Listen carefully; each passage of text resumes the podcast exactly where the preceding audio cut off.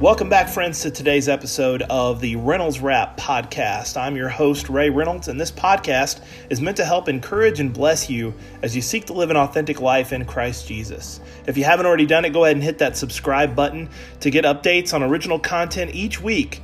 And also follow me on Facebook, Instagram, Twitter, TikTok, and online at rayreynoldswrap.com. I hope you enjoyed today's episode. Hey, rappers, appreciate so much you tuning in to today's broadcast.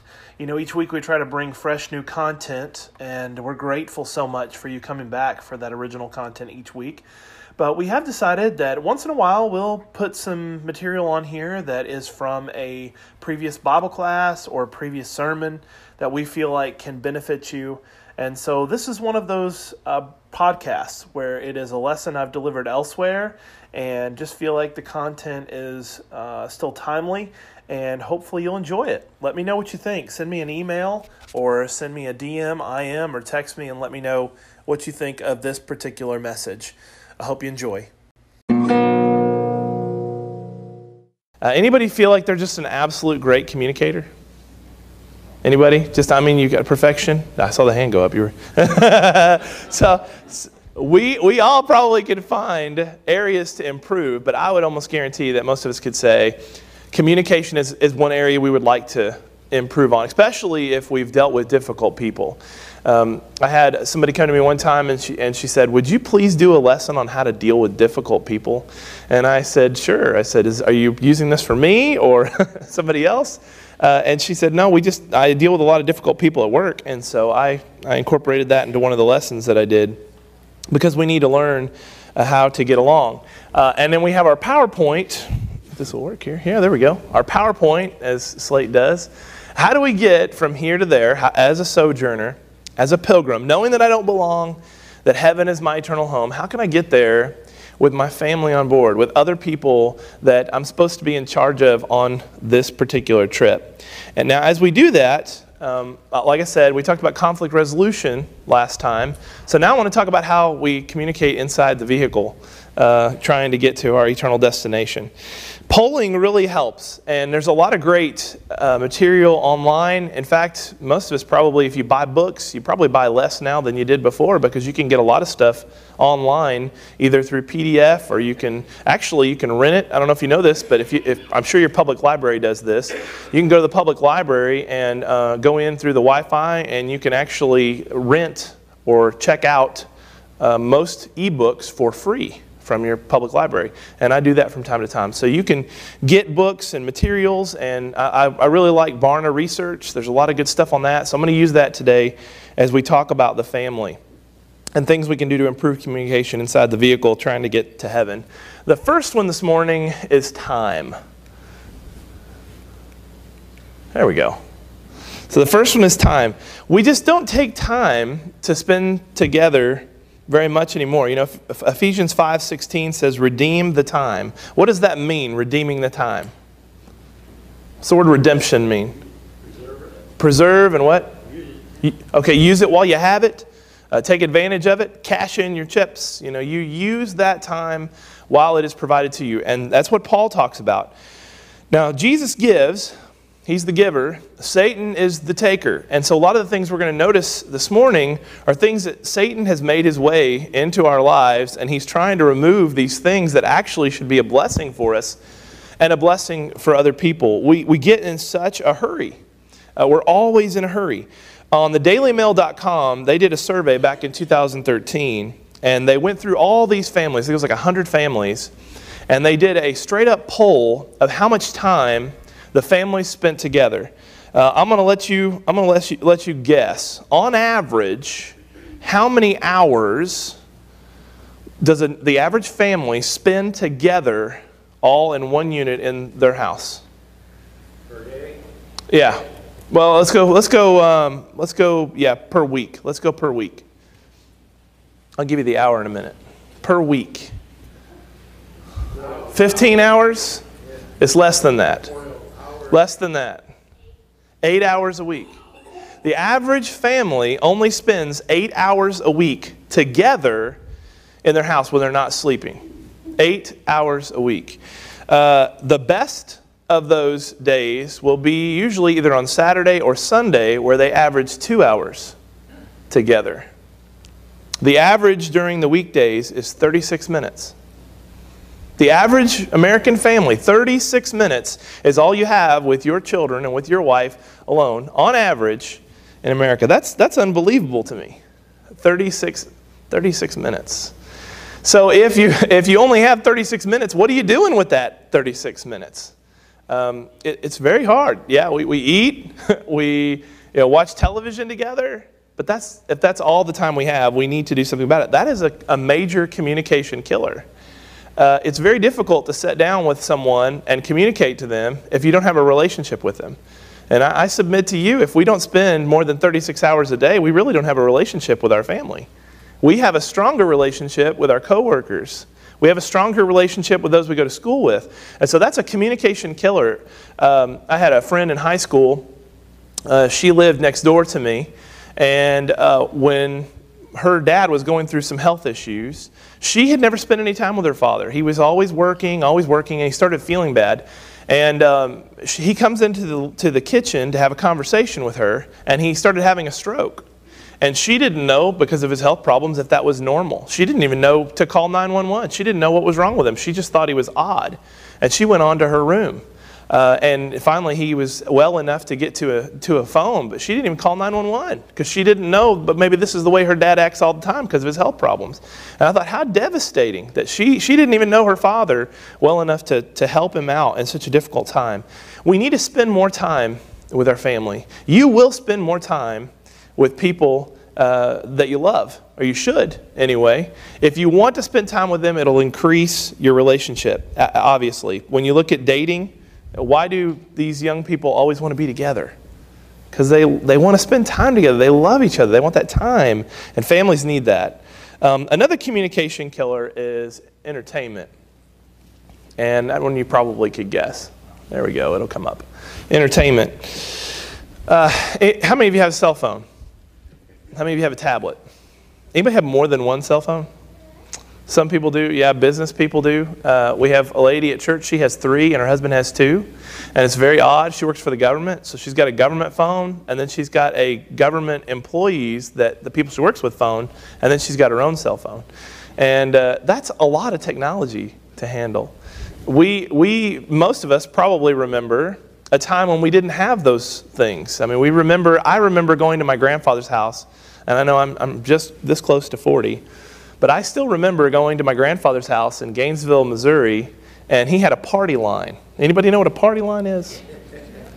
And I would go to use the phone, and there'd be two ladies yakking it up, you know. And I'd say, uh, Could I use the phone? Well, we'll be done in a minute, honey. 30 minutes later, I pick up the phone, they're still yakking, okay? Now, they may have hung up and called back, but, and there was a way to get information. You, had, you knew when the phone rang uh, like once that it was yeah, you knew once or twice, you knew by the rings which house it was supposed to go to. That's so foreign to us now.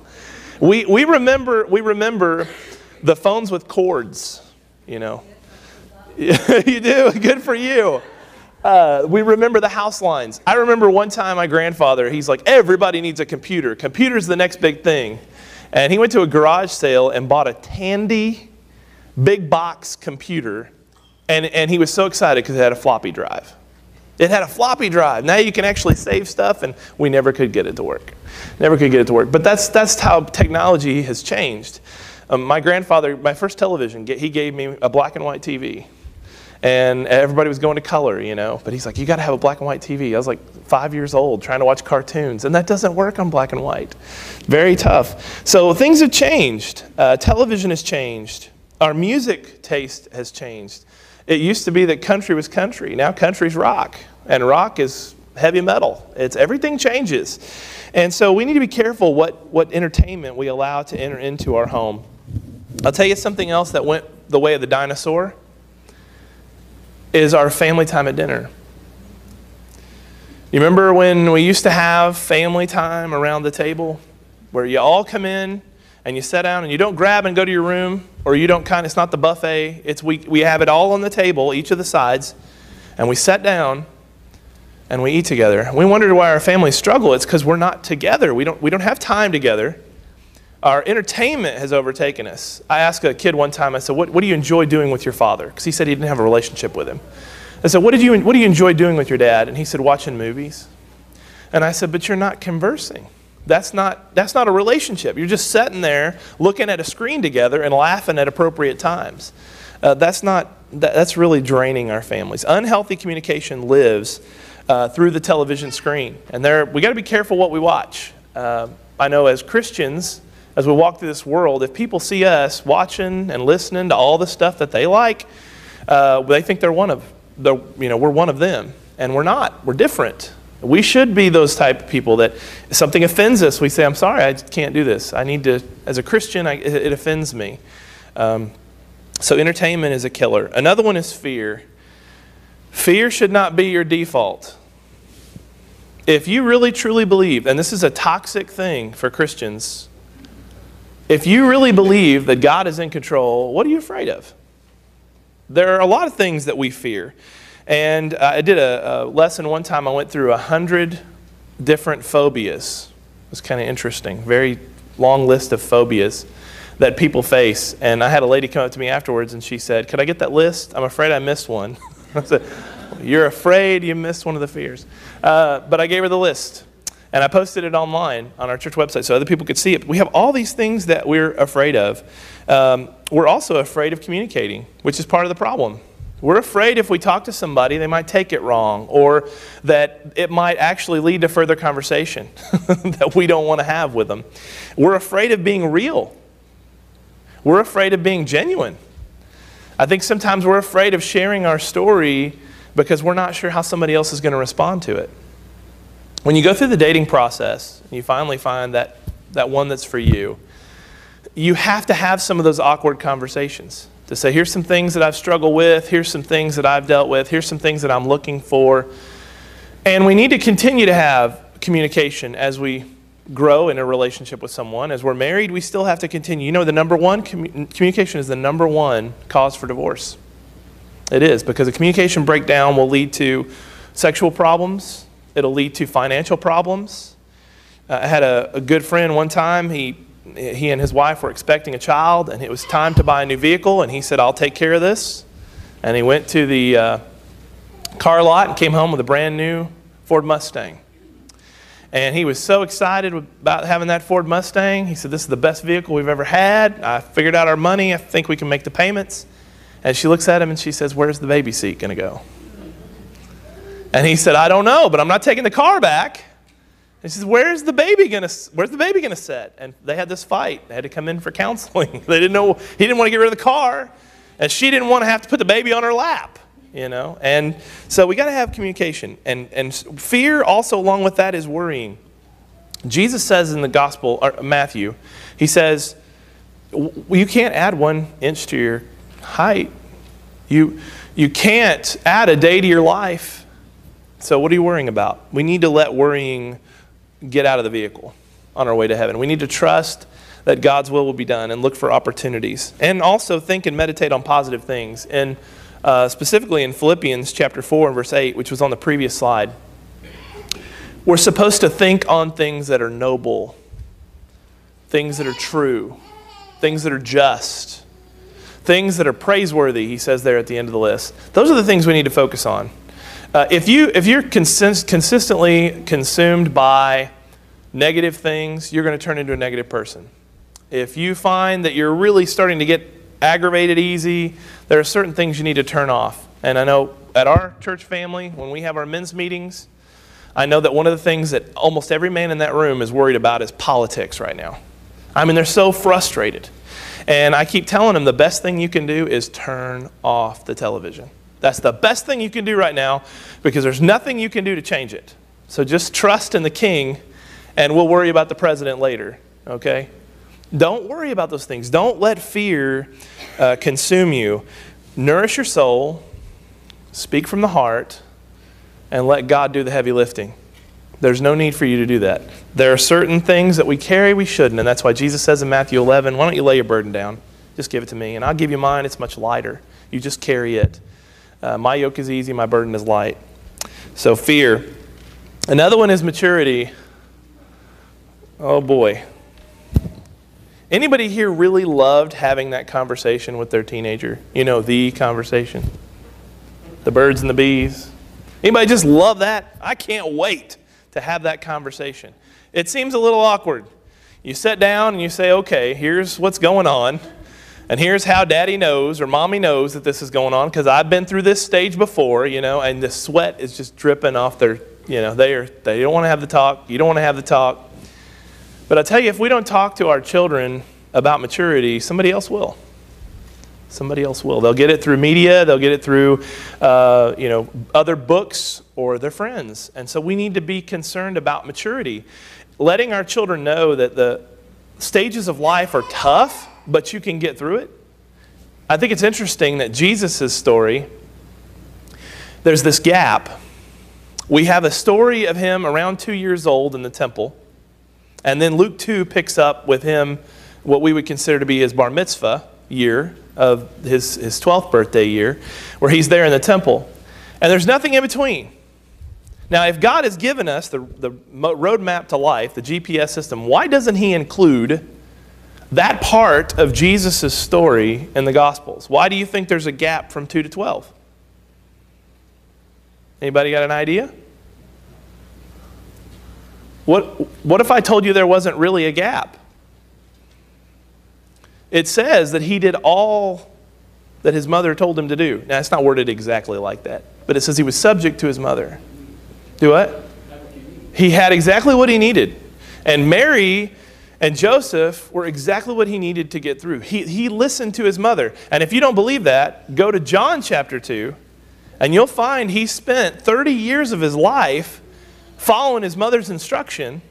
And even on that day, he doesn't even perform his first miracle until his mama says it's okay. Anybody else got a 30 year old son like that? Jesus' story, what a story. He was subject to his mother. And she taught him all that he needed to know. You, you find if you look at James's words, James's words, Jesus' half brother, and look at Jesus' words, they share some of the same points and stories, and I'll bet they learned that from their mother. So we need to talk about maturity.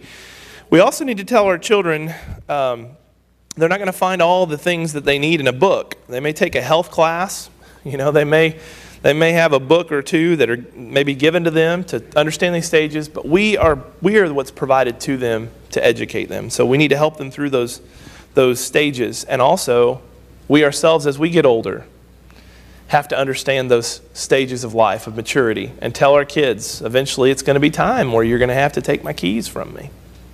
Eventually, there's going to come a time where I'm not going to be able to take care of myself. And I'm going to need someone to do that. And that's why our children are provided to us in those later years of life to be there for us and to take care of us. Uh, and that's a hard lesson to learn. A lot of us don't want to give up that. You know, we don't want to give up our, and that's the next one, security. We don't want to give that up. We want to have all that to ourselves. And eventually our children have to step in and help. Uh, number five, some of your kids may have not even moved out yet. they may be like Jesus, 30 years old and still at home. But they can help. They can help. Then there's insecurity. Insecurity is another communication killer. Anybody read Parenting Isn't for Cowards by James Dobson? I know it's dated, it's older. Uh, we've probably heard of Dare to Discipline and some of his other books. Bringing Up Boys is a great one. But Parenting Isn't for Cowards is one of his best books. And in it, he talks about how fathers have to have this confidence. If you watch television shows, even if you watch TV, you see the commercials for places like Hardee's, you know. And you see that they, they, they turn the men into these very odd, uh, strange creatures that they don't even know how to operate. That men don't know, they have no security, they have no confidence, they have no boldness, and they just kind of just get through life. That's not the picture that God has planted for a man in the home in the Bible. The male in the house is supposed to be a leader, a spiritual leader. And so we need to take advantage of those opportunities when we're with our kids to build some security in them that I'm going to be here for you just as God is there for me. I'm going to have your back. I'm going to be here to encourage you, to strengthen you in whatever way possible. Uh, with mothers, mothers need conviction. Uh, they need to stand firm. And, and secure parents will raise secure kids. And so we have to have that security there. That if our kids see us weak, if they see us stressed, if they see us worried, and I'm talking about frequently see that. Sometimes there's nothing we can do to, when we're upset or frustrated. But if they see us every day on edge and not sure what I'm, and I'm not, I'm not on a schedule, you know, and I'm procrastinating over here and, and, and I'm so frustrated, I got to have my coffee every day, you know, and if I don't have that, I'm not going to do this, and, and, and oh, we're off schedule again. And if, they, if our kids see that, then that's exactly what they're going to become. So we have to be secure and we have to be strong uh, if we're going to get to heaven together. Uh, give your room, your kids some room to fly, but also give them room to fall.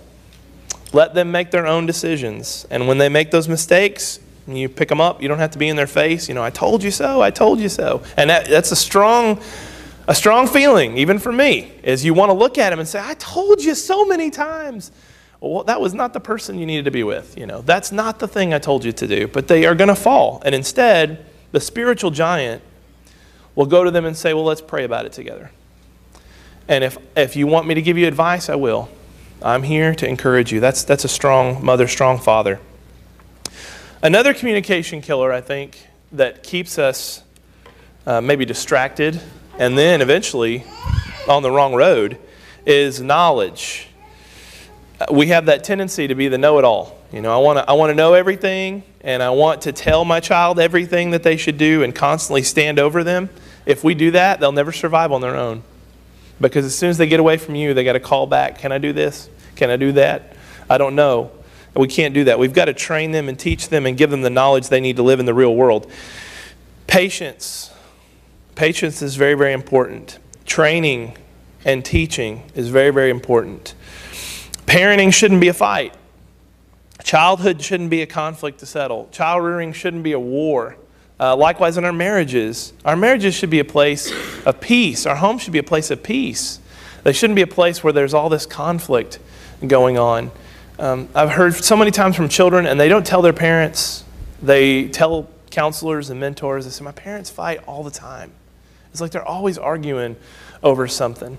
And that breaks my heart to hear that there's these children that are constantly hearing uh, yelling and yelling and yelling. Uh, the story is told of this young, two young kids, little boy and little girl. And mom and dad were in the front room and they heard just this awful screaming and throwing stuff. And they went in there to see what this tantrum was about. And they step into the doorway and little boy and little girl are throwing stuff and screaming at each other. And the, the mom says, What are you guys doing? What are you doing in here? And they said, Oh, we're just playing house. Now, if that happens, we've got a problem. if that's what they think parenting is in the home, they think that's what it's all about, then that, there's a disconnect uh, from a spiritual perspective. Uh, we should encourage our children, give them knowledge, and when they fail, when they succeed, help them to understand there's consequences in life. Uh, that's just the way it happens. And, and teach, really encourage your children to learn more. Another one is values. We live, and I'll talk a little bit more about this in the worship hour. We live in a post Christian society. Now, you may disagree with me, and that's okay. But I believe we live in a post Christian society. We are in a society now where it's not the norm to be a Christian. It's not the norm. Uh, there are millions of people who do not believe in God, do not believe in heaven, and there are millions more that act like they don't believe in God and act like they don't believe in heaven, that claim to be Christians. And so we're living in this society now where it's so difficult to try to be who God wants us to be. We're, we're, we're, always being watched. In fact, we're afraid sometimes. I, I, I found sometimes I was nervous coaching my team, soccer, baseball, etc. I, I had this feeling that I wanted to pray with them before games. But I knew that if I did, you know, somebody'd say something. Uh, and then you have the choice. Are you going to do it or you're not going to do it? People get offended easily now, and political correctness is, is completely out of control. But nothing should change our value system. And that's one of the things that God has given us our children for, is to teach them and train them. Think about the schools they're in, public school. Think about their culture. Think about their school curriculum, their teachers, their peers, the social pressure. And going back to what we talked about earlier, if you only have them 36 minutes a day, then they're getting a lot of negative information, including some horrible values. Uh, I think it's foolish to not know what our children are listen, what they're not listening, what they're listening to, what they're reading. We need to know what are they reading, where are they learning these things. Uh, I heard a little boy one time just say a horrible potty word, and his mom looks at me with her eyes. She goes, "I don't know where he learned that." so, well, I bet I could come up with two sources. Mom and dad, where do, the, where do these kids learn these words? Our kids need to learn how to talk, and they need to learn how to act, not from you know, uh, the schools, but from us as parents. And we need to set a good example for them. When our kids start spewing potty words or if they're, they're, they're saying things and doing things that are ungodly, we need to look at the things that they're involved with. Look at their entertainment. Uh, where are their values? We think that uh, idolatry is also an Old Testament concept. You know, that's idols are you know these little golden things or silver things that people made in the shape of an animal or a person. And that's the idol of the Old Testament. But in the New Testament, idolatry is described as things that have replaced God. Anything that you have allowed to get in between you and your relationship with God, that's an idol. And in, uh, there's a story in Genesis around chapter 35 where Jacob, apparently his wife, one of his wives, Rachel, had taken the idols from her dad's house, Laban's house. Do you remember this story? Laban, her dad, had tricked Jacob, and so that, to get back at him, Jacob decides to leave basically in the middle of the night. And he takes both of his wives, Leah and Rachel, and all the kids, and he takes off as fast as he can. He's trying to get back to his, his dad, like he really left on good terms. He didn't. But he's trying to get out of there as quick as he can. And Laban comes and he's upset. He clearly says he's upset he didn't get to kiss his, kiss his grandkids goodbye. But he's also visibly angry because the idols are gone from the house. That means that they're, going to be sold for money because they're probably of great value. And Rachel, of course, she has them hidden in her tent. She sets down on them. She refuses to get up. And there they are, they're hidden away. They keep those idols after that for quite a bit of time. And by the time we come to chapter 35, Jacob has this special spot he calls Beth El, that is the house of God.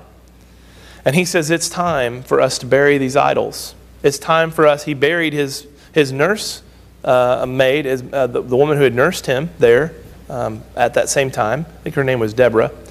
And there's a lot of death. His dad's going to die. Uh, his wife Rachel is going to die right around those same few chapters. So he's dealing with all this death, and one of the things that he says we got to do is we got to get God back into this relationship between all of us, and they have to bury these idols there and start over. And there are certain things, even in our own lives, we need to get out of the way um, to get our values back on, on the right path.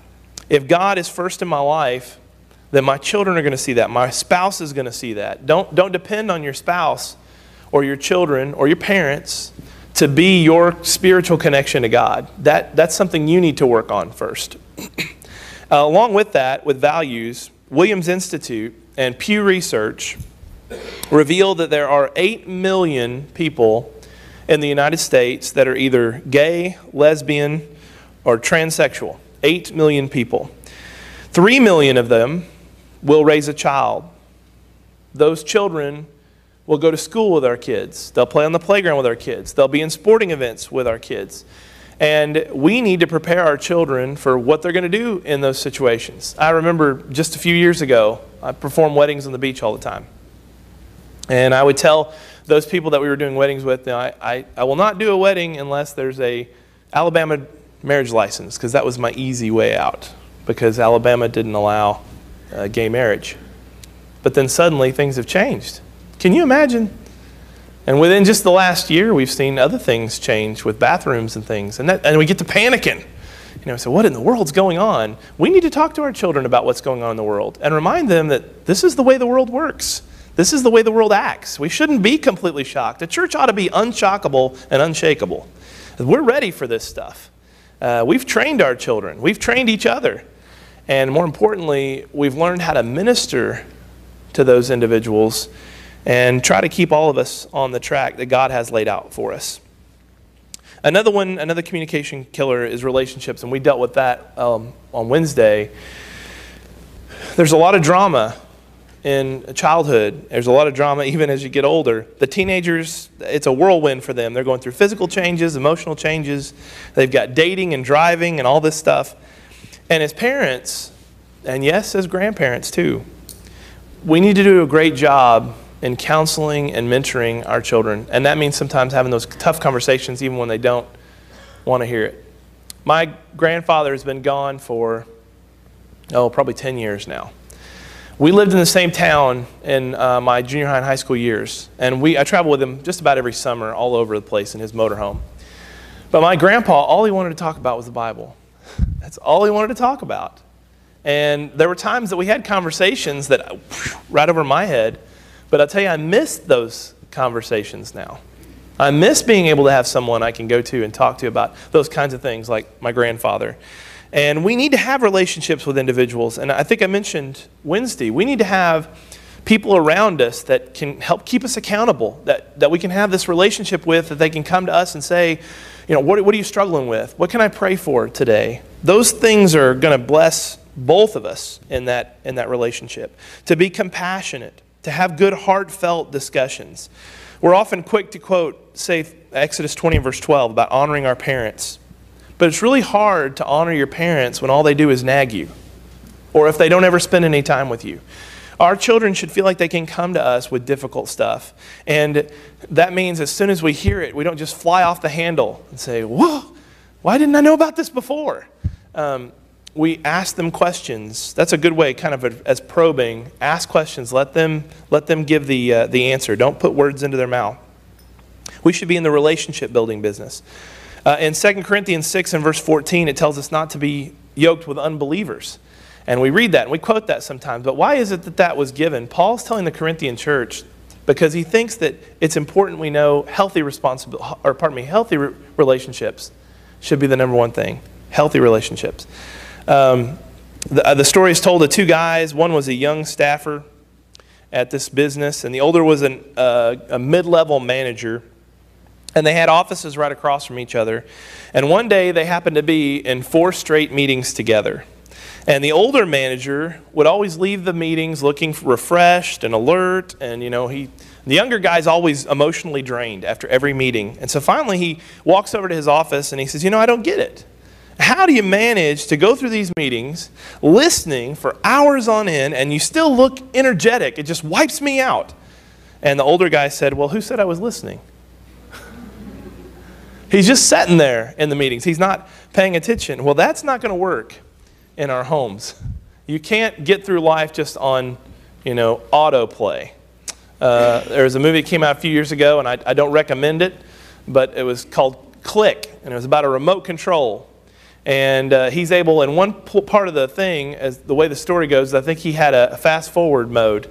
And sometimes we go on autopilot in life and we just kind of get through the day. And that's not healthy. It's not healthy for us, it's not healthy for anybody around us. Another one, and this is a biggie a communication killer is love. Now, that ought to be automatic, right? Why is it that God commands us to love our spouse? Why is it God commands us to love our children? Surely there's not moments where they seem unlovable, right?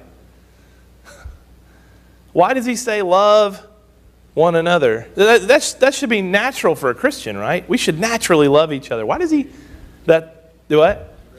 That is, it's the greatest command. But why does it have to be commanded? Well, shouldn't that be natural for a Christian? It should be. Yet, how many times does the Bible say that we're commanded to love. We're commanded to love. Love even our enemies. Now, you probably wouldn't think that this would be on a list of things that's a communication issue, but it certainly is. Let me share some heartbreaking stats with you. In 2005, the National Center for Health Statistics, and this is a, a, group that, that pulls beyond the Christian borders, just to children in general and to families in general, 80% of the kids that they surveyed felt like they were unloved by their parents. 80%. And the reasons were broke down because they, they, they didn't have the parents' support at home. They came home to an empty house, or they, mom and dad drop them off at daycare at 5 a.m. They go to school until 3. They go back to aftercare from 3 to 6. They go home, do homework, eat, and go to bed. Get up the next day and do the same thing. 80% of these kids said, I don't have a relationship with my parents. I feel like they don't love me at all. Uh, in 44 of the 50 states, there were 2,118,000 newly married couples. This, this just since May 12th when I took these statistics off this website. So this is just from January to May this year. So 2.2 million marriages. How many of those have went through divorce already? so I'm glad it's not that much, but it, you would think it'd be high. 6.8%. So 6. Point, almost 7% of all marriages that have happened just in this year have already ended in divorce. 8.1 million Americans are just living together, cohabitating.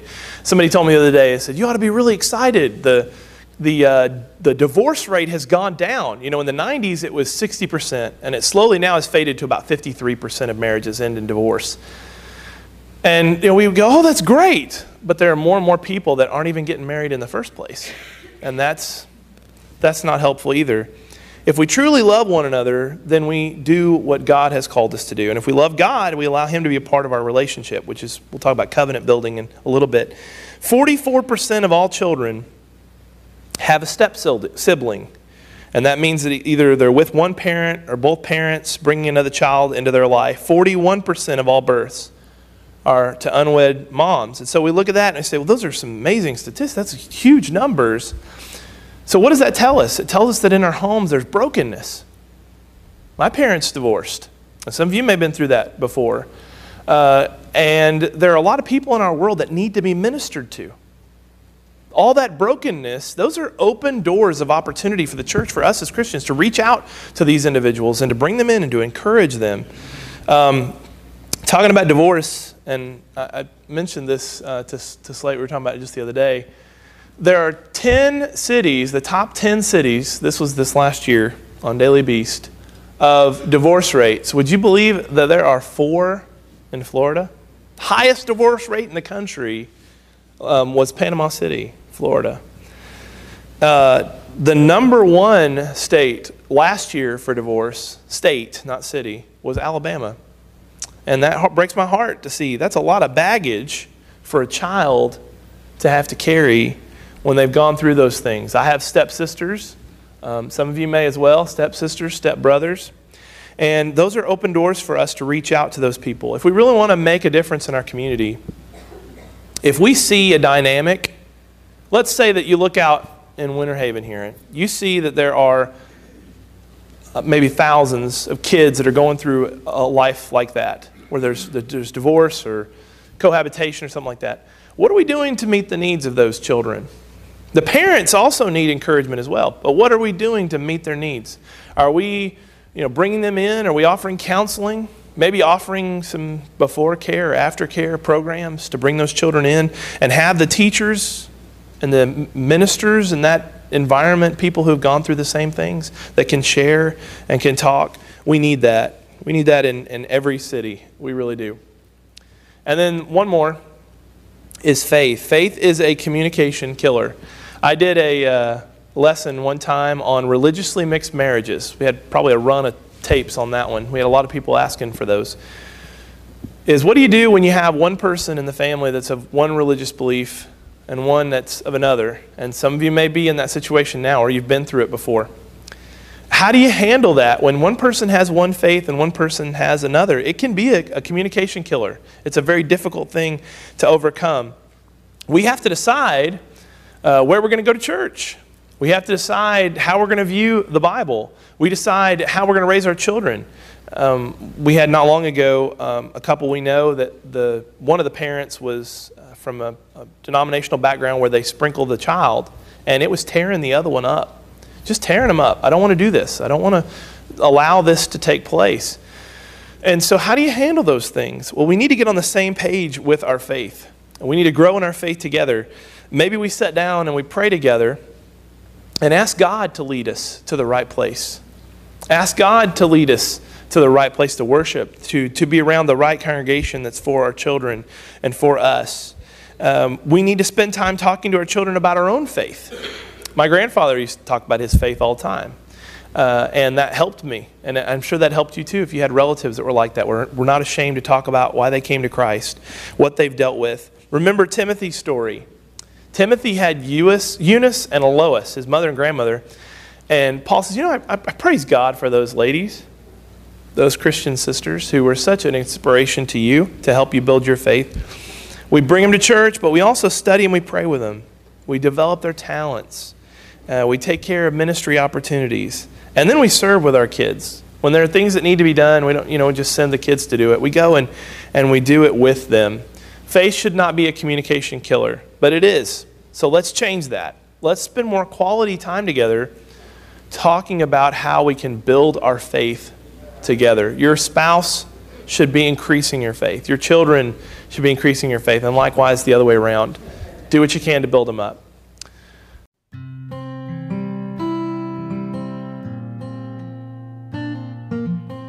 Thank you for tuning in to today's broadcast. Be sure to hit that subscribe button and follow the Reynolds Wrap podcast on Facebook, Instagram, Twitter, Tumblr, TikTok, and also check out our website at rayreynoldswrap.com. If you have any questions or if you'd like for us to address a specific topic in the future, you can write to us at rayreynoldswrap at gmail.com.